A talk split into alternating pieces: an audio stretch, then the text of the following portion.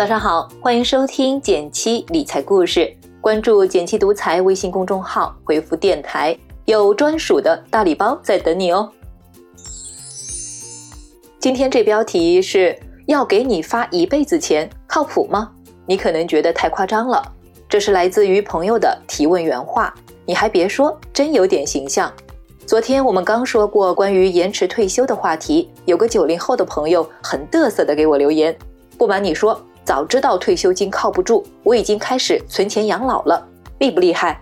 仔细一问，原来他开始买支付宝上的一款养老年金——全民保养老金二零二零。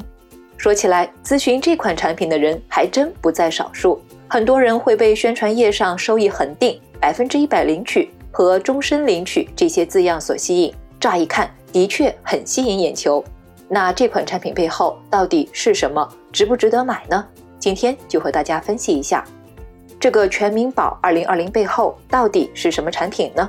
其实，全民保只算得上是个艺名，背后产品的全名叫做国华真爱全民保养老年金保险二零二零，是一款年金保险。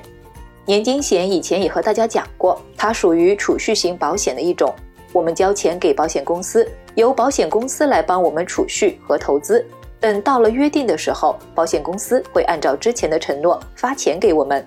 年金最常见的用途有两种：第一，用作孩子教育，俗称教育金保险，一般在孩子上学期间返钱；第二，用作养老，俗称养老金，一般是到了退休前后开始发钱。全民保二零二零就属于养老型的年金，可以选择一次性。或者按周按月存钱，到了指定年龄就可以开始每月领钱了，最长领到一百零五岁。至于领多少，和你交的钱数直接相关，交的越多，领的越多。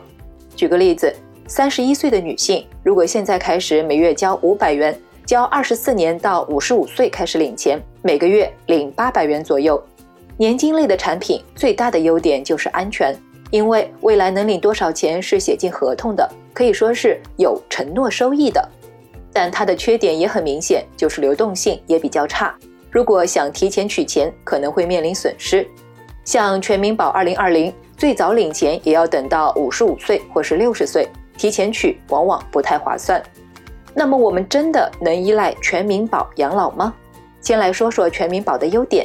第一，产品直观，打开支付宝的页面还是蛮友好的。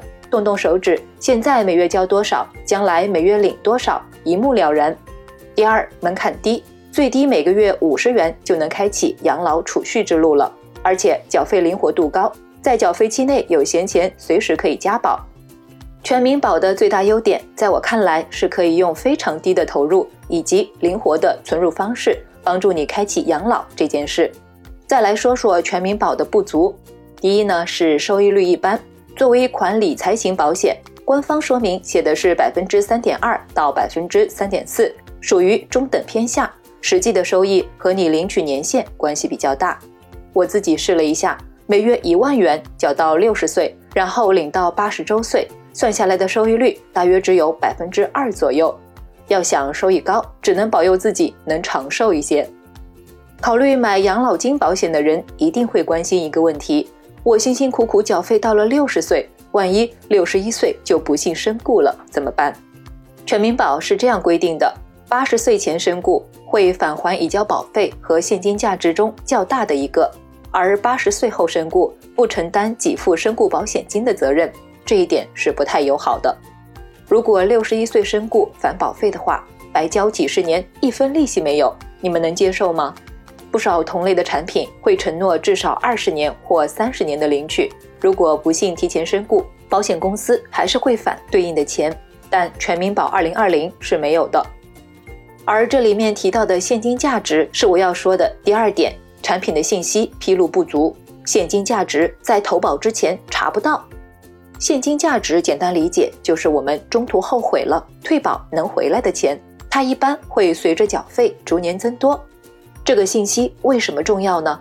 第一，八十岁前身故返还保费和现金价值中较高者，如果你都不知道现金价值有多少，怎么去判断呢？